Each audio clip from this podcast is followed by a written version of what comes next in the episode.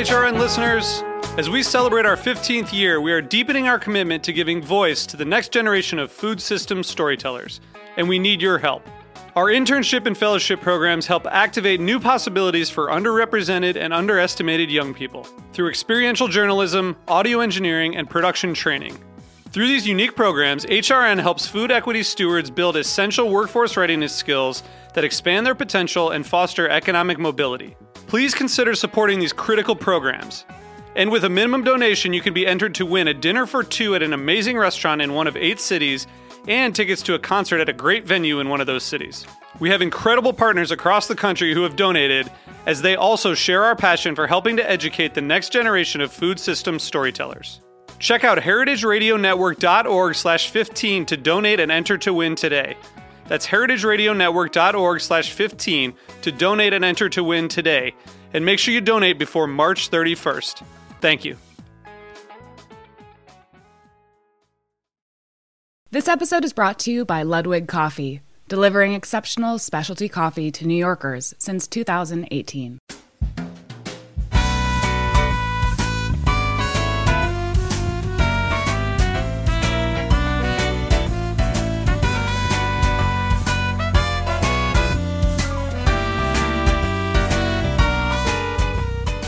Welcome to Inside Julia's Kitchen, the podcast of the Julia Child Foundation for Gastronomy and the Culinary Arts. I'm your host, Todd Schulkin, the Foundation's Executive Director. Our show takes you inside the Foundation's world to meet the talented people we have the good fortune of learning from all the time. On today's show, we welcome food writer Yasmin Khan. In today's episode, we'll talk to Yasmin about migration food stories, her new book, Ripe Figs, and we'll hear Yasmin's Julia moment. Stay with us, we'll be right back.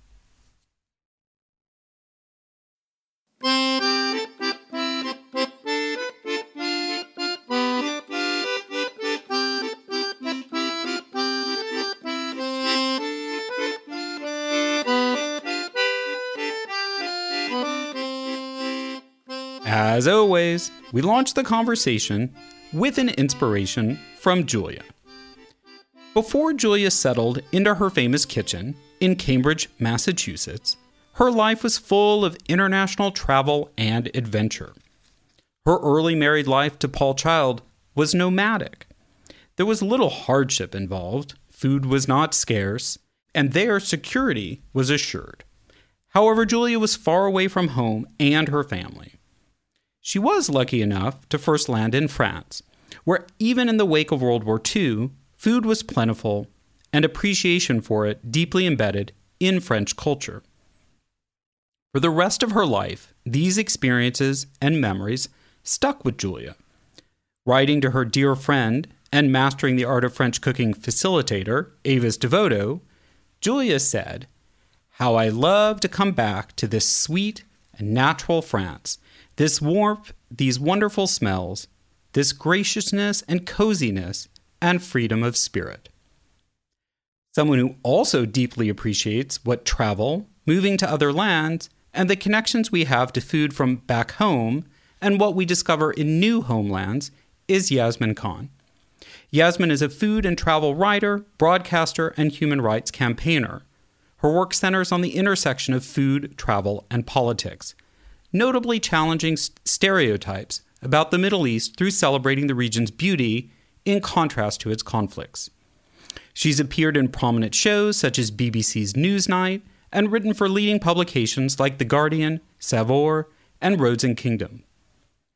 Yasmin trained in law and ran international campaigns on poverty and human rights before transitioning to writing. She's the author of multi award winning cookbooks, The Saffron Tales, about Persian food, and Zaitoun, about Palestinian cooking. Yasmin joins us today to tell us what has drawn her to Eastern Mediterranean food, stories of displaced people, as well as about her newest cookbook, Ripe Figs Recipes and Stories from Turkey, Greece, and Cyprus. Welcome to the podcast, Yasmin. Hi, Todd. How you doing? Well, how are you? Yeah, I'm good. Um, my book came out in the US last week, so yeah, I'm just doing what all writers enjoy, which is, you know, after years of working on a book, you finally get to speak to people about it. Um, although I am sad that we can't do this in Roberta's. Uh, you know, um, love being in that studio. That's where a lot of the Heritage Radio stuff gets recorded, right? That's where I've been before. Pre-pandemic, absolutely, yeah. I know. In the although our times. show was remote, so kind of kind of used to that. But it is more fun to be present with the guests. But we we adapt. So yeah. tell us how how did you get so specifically interested in the food and culture of the Eastern Mediterranean? Well, um, many many things I think brought me to to write this book, Ripe Figs. Um, so my background is that I'm of mixed heritage. I'm half Iranian and half Turkish, and you know, um, my previous books have very much focused on Middle Eastern food. Um, but I've always had a deep love of, of, of, Turkish cuisine as well, which is just, of course, you know, a hop, skip, and a jump along um, uh, away mm-hmm. from, in terms of that region. And um, the area of London that I live in, and I've lived in for about 12 years, is uh, called Hackney. And it's an area where uh, historically there's been, over the last kind of 60 years, um, a lot of Cypriot, Greek, and Turkish migration. So, you know, the streets where I live are lined with baklava stores or, you know, um, Turkish, you know, grill restaurants. You know, my local greengrocer is filled with, you know, crates of halloumi or marinated olives, you know, or bottles of pomegranate molasses and tahini.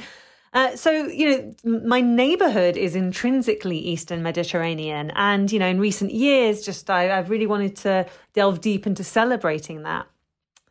Um, so that's maybe the basis. But then on top of that, um, in recent years, as increasingly kind of, I, I kind of watched the news reports coming out of the region which has seen the biggest movement of people into Europe since the Second World War. About 5 million people um, have, have moved into that area, mainly remnants of, uh, you know, the Syrian civil war, the wars on Iraq and Afghanistan. And uh, I became increasingly uh, moved, I think, by the stories of these refugees and migrants and um, curious as to you know how this was changing a region both in a practical you know sense but also in a culinary sense. Um, and so i guess those two things inspired me on my trips you know. I, I love using food as a way of delving into broader social and political issues. And in my mind there's probably no issue that's had kind of more political attention put on it than than you know borders and migration in recent years I, think it would be helpful because I too live in North London, just northwest of you, where the same I've I've been marveling at the same influence of of Turkish and Cypriot and sometimes Greek, although usually people are Cypriot and either Turkish or or Greek mm. uh, Cypriots, and certainly to to someone who isn't the food has similarities or a lot of common dishes, but I would think to anyone who is Turkish or Greek or or Cypriot and and Cypriot Turkish or Cypriot Greek, they see them more distinctly. And I also thought it would be helpful if you could kind of give everyone the briefest history lesson of basically why what are distinct cultures and countries have this sharing of similar dishes. Sure. Well, um, the the history of Greece, Turkey, and Cyprus, and that whole Eastern Mediterranean region. Um, you know, is a is, its history is one of borders being as fluid as they have been contested over several thousand millennia.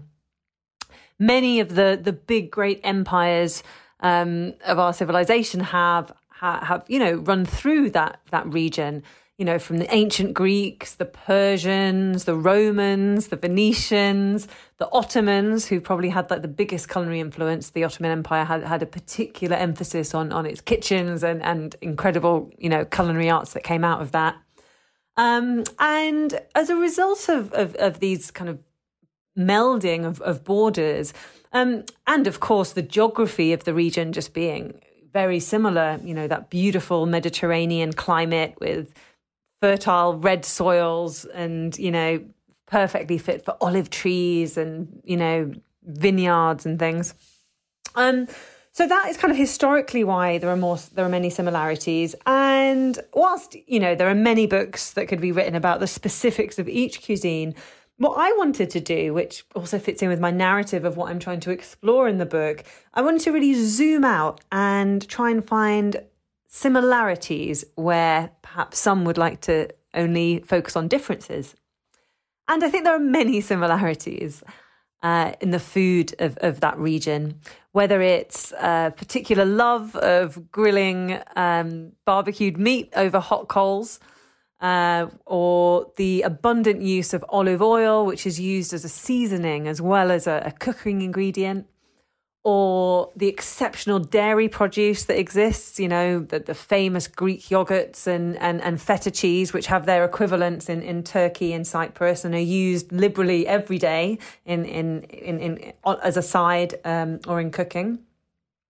And a really rich array of vegetable focused dishes, often served at room temperature, and a style of eating which we're all familiar with, you know, meze, that beautiful selection of small plate served over several hours alongside often copious bottles of red wine and perhaps an anise flavored liquor like raki or ouzo. So there are many similarities I feel if you if you choose to look for them and I think that that is applicable not just to food in the eastern Mediterranean but humans all over the world in general. Well, I'm struck that by you're talking about a lot of things that are either native to or flourish in that geography. And of course, that kind of nature doesn't recognize artificial political mm. borders. So I think that that's very you know telling and you talk about in, in, in ripe figs about the the political divide and how Cyprus as an island has been politically divided down the middle but culturally it it's it's harder to divide right absolutely. So for those who don't know, uh, Cyprus is a beautiful Mediterranean island in the Mediterranean Sea, and it's um, it's just it's south of Turkey, north of Egypt, to the west of um, Syria, Lebanon, and Israel, and uh, it used to be a British colony, and uh, like many former British colonies, sadly, after the British left kind of stoked up a little bit by the divide and rule tactics that the British tended to employ in, in a lot of places. And the island ended up in a civil war and since 1974 has been divided um, Turkish Cypriot in the north and Greek Cypriot in the south.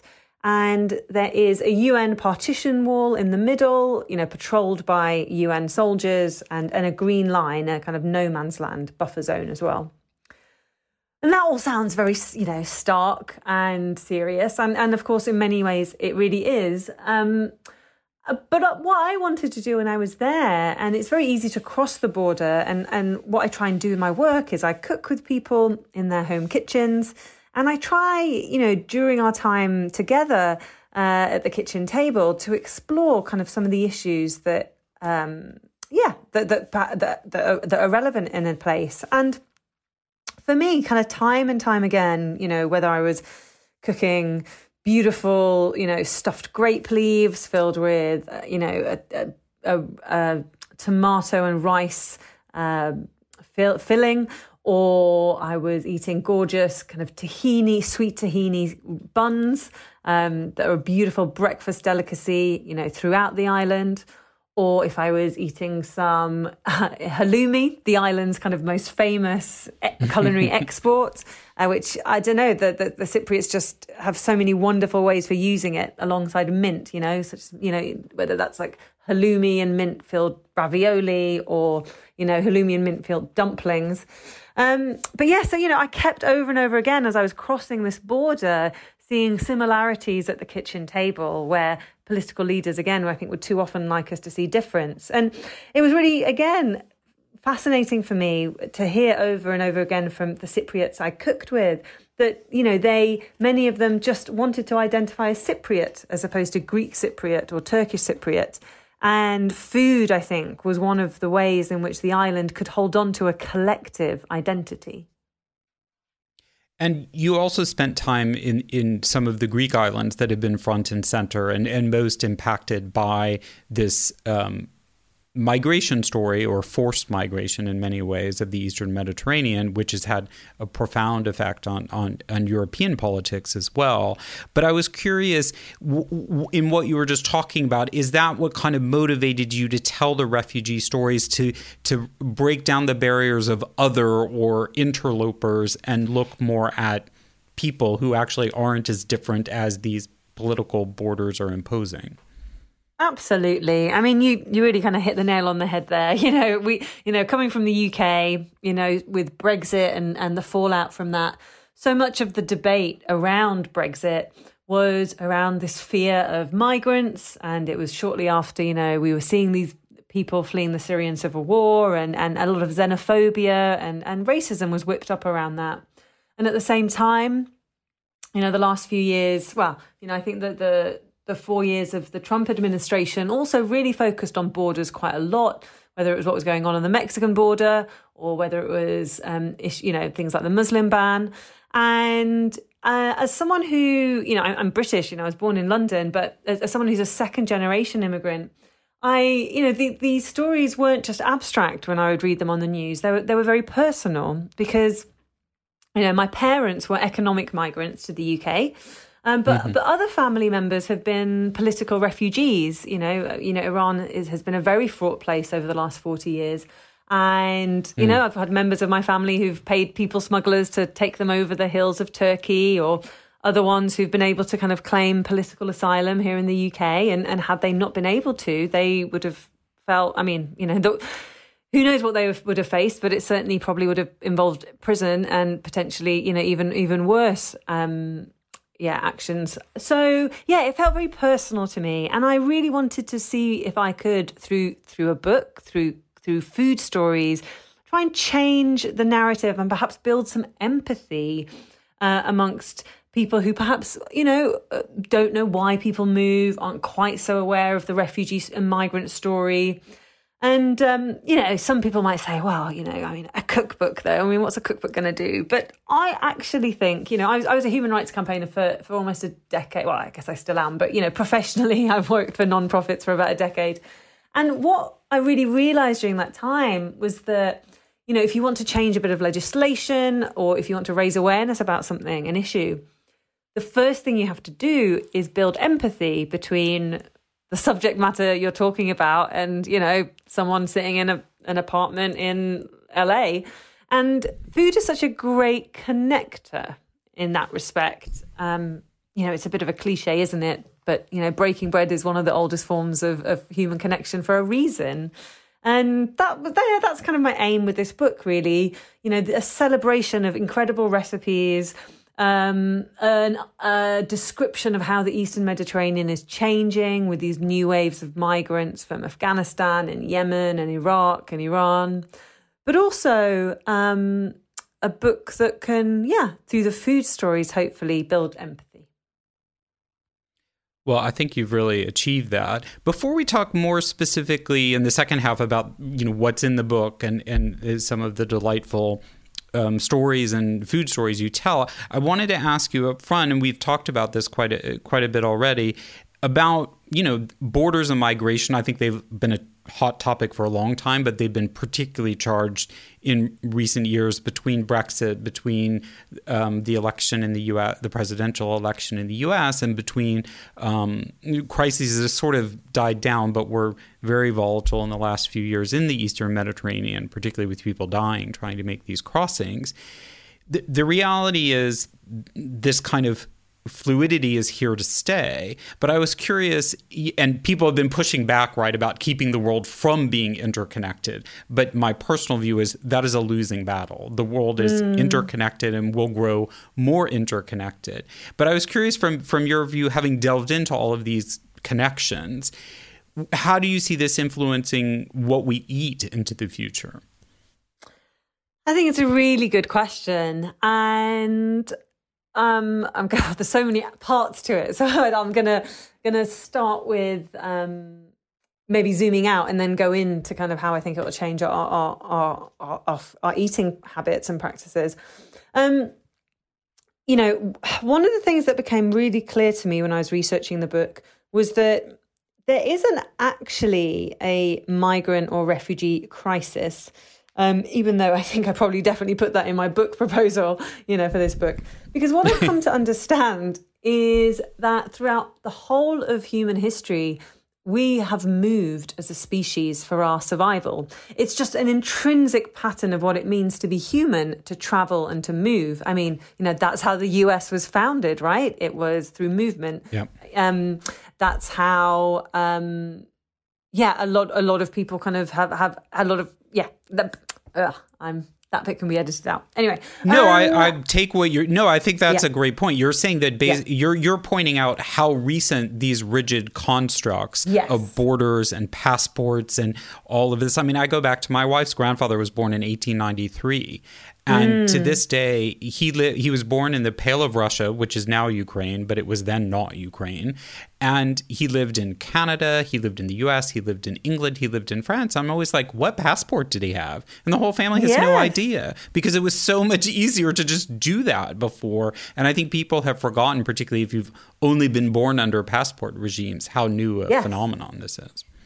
Absolutely right, Todd. I mean, you are. That is exactly you know the point that I'm, trying to make. You know, nation states are relatively new constructs, and it's important to see them as a construct. You know, it involves a bit of like mm, you know getting your head around the fact that we've we've created something, but it isn't necessarily a natural order of things. And we, if we've created it, we can also move it. Um, before that, people used to move. There were empires. I mean, in the UK, the very first Alien Act, which is about kind of um, you know migrants, only came in around kind of eighty years ago. Uh, so this is a really relatively recent phenomenon. Um, so adding on to that, the fact that the world the World Bank predicts that in the next you know couple of decades, due to climate change, we're going to see huge numbers of people moving. They predict that by 2050, we're going to have 150 million people who will be forcibly displaced by climate change. And this is a very live issue for us all, therefore, to be thinking about. You know, how in the 21st century can we update our concepts of borders and migration to enable people to live and move and work in, in peace and dignity? And, you know, building more fences or building more walls isn't actually going to be able to get us away from, from what the climate crisis is going to, you know, end up um, bringing into um, our world. So I just feel like these issues are so important and, and are going to become even more important. And of course, how is it going to affect how we eat? Well, you know, I think all over the world we can see in every, you know, neighborhood. I might be in a particularly Eastern Mediterranean neighborhood now, but you know, one of the great benefits of migration is the wonderful um, influence uh, in within kind of the culinary realm that come when people move. Be that techniques, be that ingredients, be that stores opening up that specialize in particular products. Um, and I think again that fluidity has always existed, and you know, I for one certainly think it's something to be celebrated. Uh, you know, I think the kitchen table and our kitchen store cupboards are probably the place where we we enjoy the benefits of migration the most. Yeah, I mean, I, I, I see that for the people affected by that climate change, it will be the kind of um, suffering and hardship that it, people forcibly or feeling forced to migrate in the Eastern Mediterranean have felt, but then the net benefit of those that's often under recognized by the people that they're joining is this diversity of experience that actually augments life. And I'm struck by that we need to go to break that. Um, you know, you talked about halloumi cheese because it's sort of like halloumi cheese is a, a vegan or vegetarian lunch dish is a London staple. It's Yes. is is London as anything else, isn't it nowadays? Almost as British as anything else. Absolutely. Absolutely. And All right. And yeah. So, you know, food I think is a bit like a language, you know, it's constantly evolving. It is always representative kind of the era that, that it, it that it exists in and yeah i love that about it actually that you know it's constantly changing and that's a result of you know external factors such as migration All right, we're going to be right back to talk more with Yasmin Khan and more specifically about her cookbook Ripe Figs. Stay with us.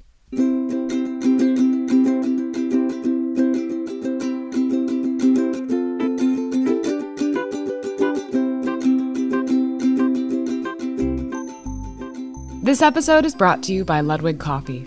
With over 100 years of coffee cultivation heritage in the family behind this company, Ludwig Coffee has been delivering exceptional specialty coffee to New Yorkers since 2018. Their network of small co op and family owned farms grants Ludwig Coffee the opportunity to select exceptionally unique green coffee, ready to roast in small batches in Brooklyn, New York. Splurging on the main ingredient is important. Shop for Ludwig Coffee at lifcmarketplace.com.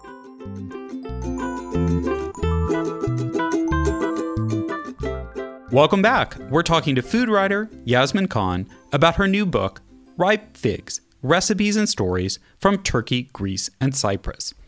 So, Yasmin, we've talked a lot about migration and borders and the geopolitical landscape, and not as much about the, the most fun part, like what you actually ate and what you've actually put in the book. And the book is is a really wonderful combination of of travelogue and you know stories about migration that we've talked about but it of course is full of wonderful recipes and uh, mouth-watering dishes and i thought maybe you could pick a couple out that for you are not just you know dishes that you enjoy but also kind of exemplify the journey that you went on to create the book but also the journey you're trying to um, bring your readers along with you yeah of course i mean it's hard to choose because it was a very delicious journey. Um, but what I've tried to do in the book is include recipes that I think really clearly reflect the specific um, and distinctive um, culinary traditions of Greece and Turkey and Cyprus, alongside kind of more modern interpretations of um, classic dishes and in addition, kind of recipes that reflect the new wave of migration that are in there. So I'll just talk you through perhaps a few of them. Um, when I was in Istanbul, which in my view is one of the world's best foodie cities, you know, it's, you're just hard pressed to have a mm. have a bad meal there. You know, um, mm-hmm. I wanted to include, you know, because I'm a travel writer and this book is full of travel essays, I wanted to include recipes that would really transport you there. And for me, one of my favorite recipes in the book is something so simple. It's a grilled mackerel sa- sandwich, which is served with a really punchy um, salad dressed with those classic Turkish ingredients of pomegranate molasses, pul biber pepper flakes, which you may also know as Aleppo pepper, that kind of sweet, fruity, very mild chili flake and sumac, mm-hmm. that gorgeous astringent tart mm. berry that's ground into a powder. Now, you know, in us Istanbul, if you're walking along, you know, the Bosporus Strait, which is that beautiful bit of water that runs through the city, you know, there are fish stands lining the streets with men grilling mackerel and, and making these sandwiches. And yeah, the, the dish just transports you back there. And some of my other favorites in Istanbul were a hot yogurt soup which is really common in Turkic cuisines. Um, you know, where yogurt is cooked with like some chicken broth and then flavored with, um, and then it's got like some small bits of rice that are simmered in there to thicken it, and then flavored with lots of mint, dried mint, and um, kind of topped with a chili butter. Again, that those pul biber chili flakes are everywhere. And that was a recipe that I was I was taught how to make by um, a woman of Kurdish Turkish origin, and we had this wonderful conversation about borders and identity, and then we're just nourished by this gorgeous soup. Um, a few other recipes, you know, from the Greek recipes in the book are some of the real classics that you know we all love. Whether it's you know a beautiful lamb kleftiko, those those slow cooked oven baked um, lamb with lots of oregano and thyme. Um, some things like taramasalata, uh, which is that punchy uh, cod's roe. Well, it can be any kind of fish roe really, but I make mine with cod's roe um, dip.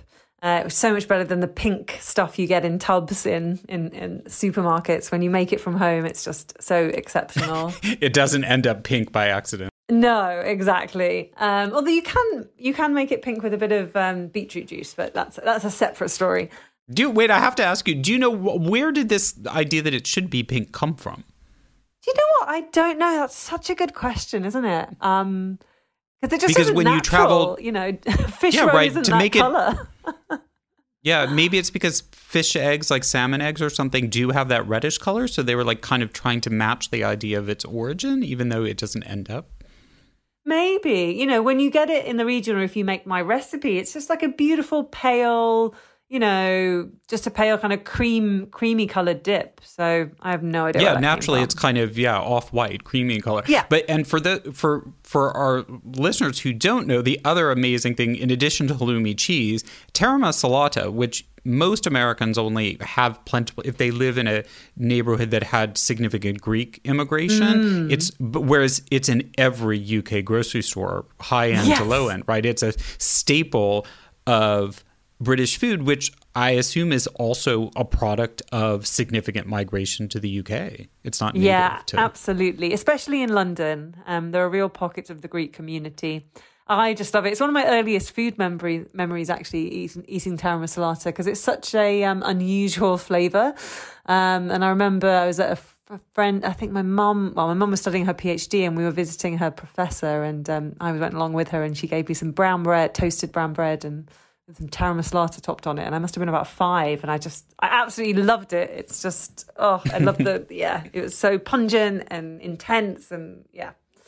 Um, but yeah, and then onto the food of Cyprus, which is a wonderful mix of kind of Middle Eastern and Mediterranean flavors.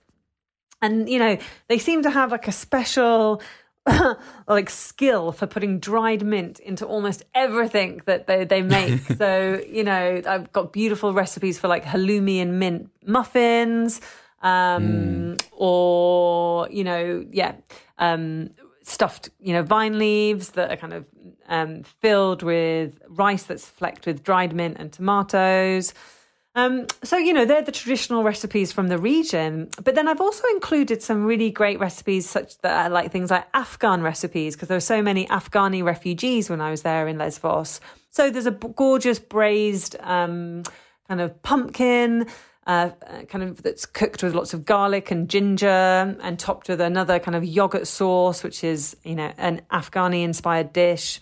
Or there's a lovely pomegranate and sumac um, roasted chicken, which is inspired by the flavors of Syria, and um, a meal that I, I, kind of ate a few times at a, a, restaurant in Mytilene, the capital of the Greek island Lesbos, that was set up by a Syrian doctor who was there as a refugee and had been stuck on the island for a long time and therefore had made a restaurant. So, yeah, it's been lovely actually to be able to bring those other elements into a book because, you know, just in the same way that if you were writing a book about British food, you'd have to reflect the migration into the UK, it's the same there. So I just wanted to include some Syrian and Afghani and Iranian recipes as well.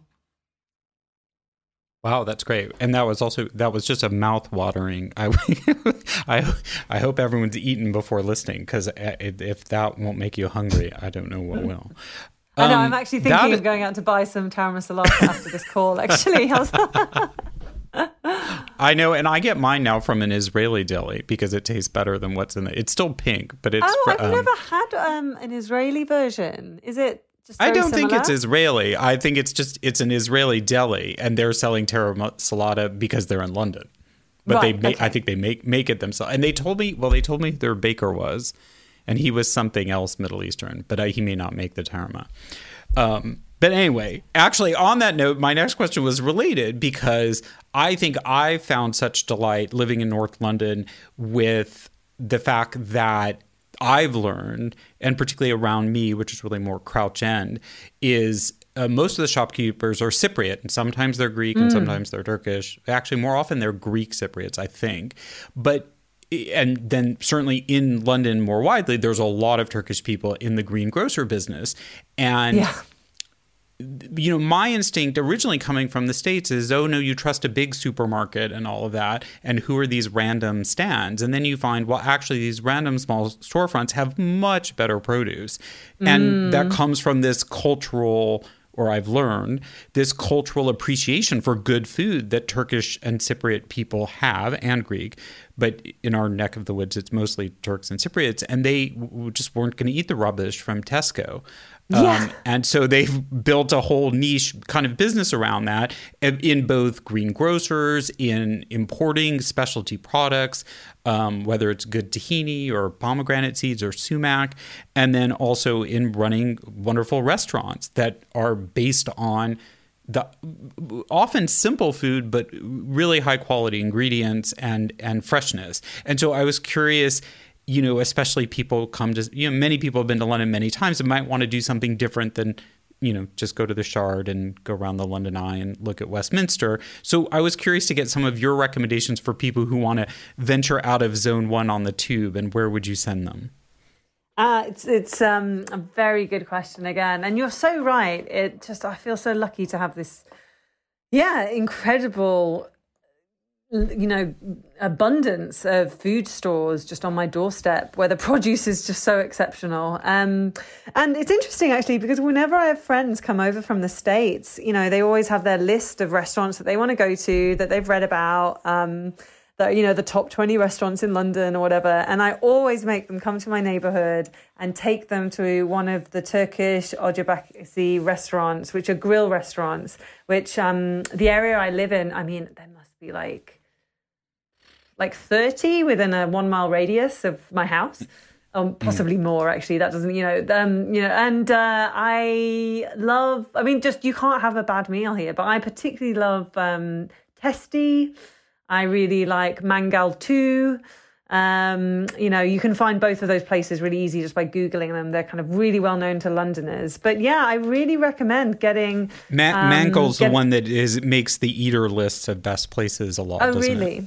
Great. So. Um, yeah, and I just yeah really recommend coming up to Dalston, um, kind of walking up the streets towards Stoke Newington, and you will just be in yeah a food lover's paradise. Get yourself some gozleme, you know, pick up some baklava.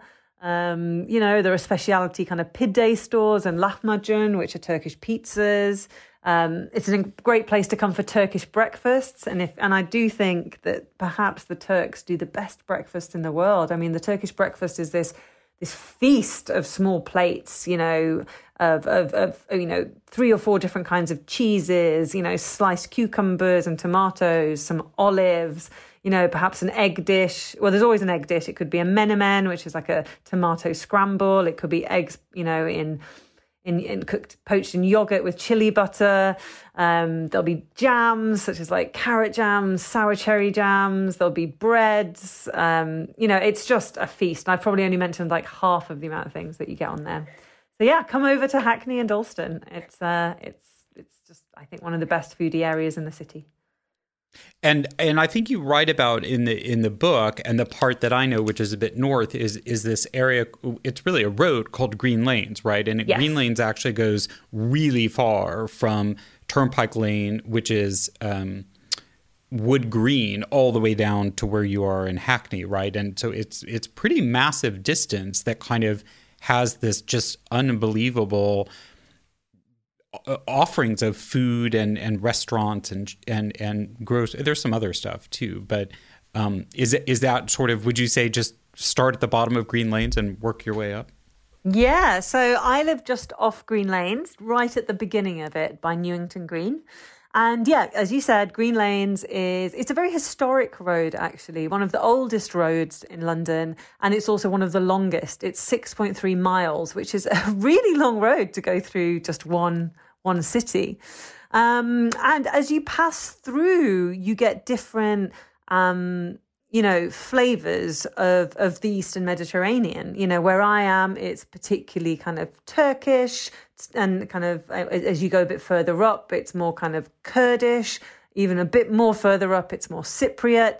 Um, and yeah, it's a great place to do your shopping.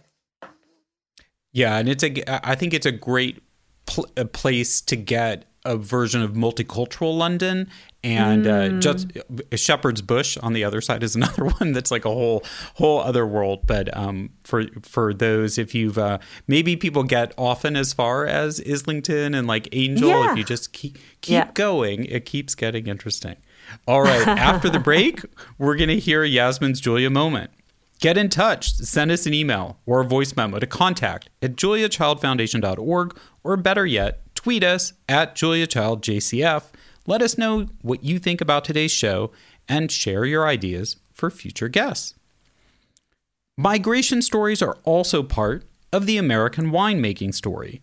We'll explore how immigrant labor is a vital part of Santa Barbara winemaking at the kickoff of this year's Santa Barbara Culinary Experience. Join us May 21st for El Buen Equipo. It takes a village to make great Santa Barbara wine. This virtual event will be hosted by Matt Kettmann, an editor at Wine Enthusiast and the Santa Barbara Independent. It's free, and you can watch it from wherever you'll be on May 21st. Go to sbce.events to register. We'll be right back. When you flip anything, you really you just have to have the courage of your convictions, particularly if it's sort of a loose mass like this. Well, that didn't go very well. See, when I flipped it, I didn't, I didn't have the courage to do it the way I should have. But you can always pick it up, and if you're alone in the kitchen, who is going to see? From Julia's immortal hmm. words, we move into our last segment, which we call the Julia moment. Here's when we ask our guests to share their favorite Julia memory moment or how she might have inspired them in their career. Yasmin, what's your Julia moment? Well, it's hard, isn't it, to pick a Julia moment? And I love that little clip that you shared because um, for me, I think uh, Julia Child is such an incredible influence in so many ways. But I'll, I'll just pick two briefly. I think, you know, for me personally, her greatest contribution was just really being able to show that cooking is is a pleasure and not a chore and something you can really enjoy. And that was certainly something that I've tried to yeah it's funny I've just tried to convey that in my work whenever I'm running cooking classes or whether I'm kind of teaching you know sorry doing doing televised work. Um but I think for me it's probably the thing that I'm kind of smiling as I'm saying actually thinking my own memories.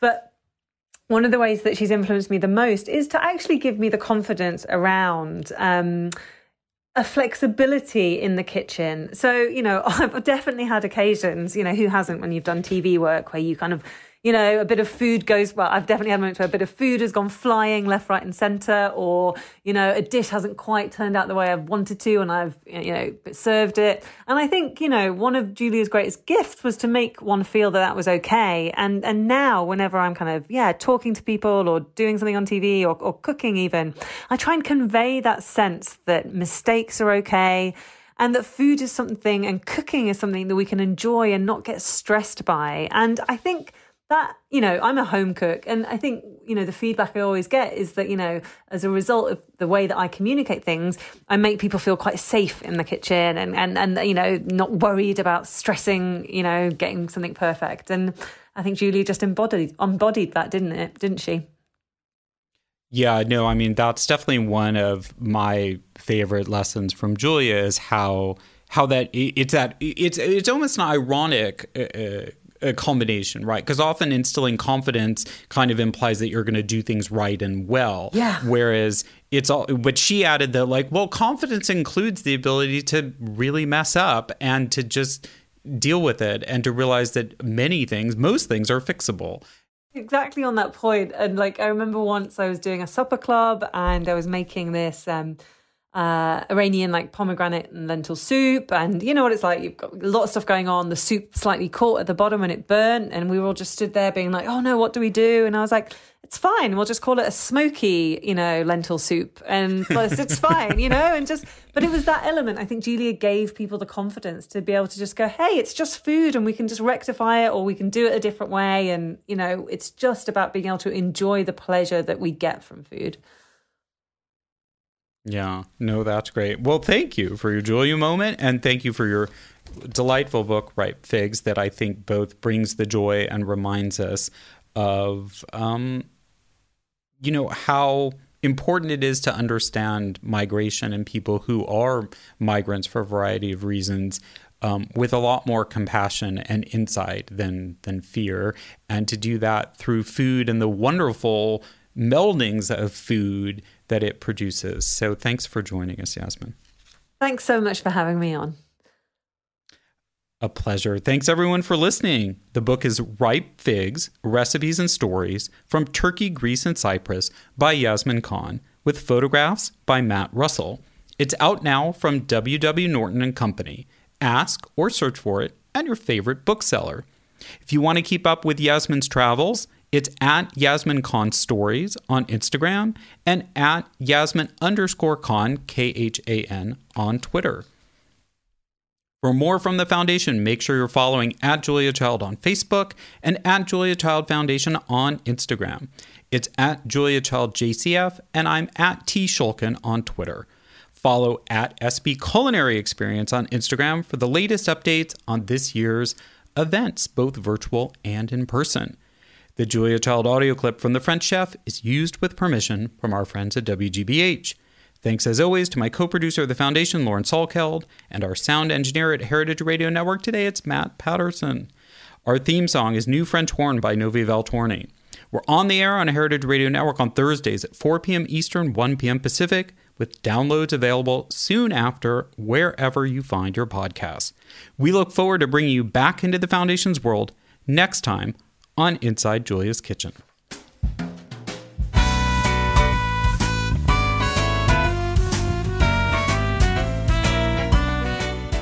This program is powered by Simplecast. Thanks for listening to Heritage Radio Network, food radio supported by you. For our freshest content, subscribe to our newsletter. Enter your email at the bottom of our website, heritageradionetwork.org. Connect with us on Instagram and Twitter. Our handle is at heritage underscore radio. You can also find us at facebook.com forward slash heritage radio network. Heritage Radio Network is a nonprofit organization driving conversations to make the world a better, fairer, and more delicious place. And we couldn't do it without support from listeners like you. Want to be a part of the food world's most innovative community? Subscribe to the shows you like, tell your friends, and please join the HRN family by becoming a member. Just click on the beating heart at the top right of our homepage. Thanks for listening.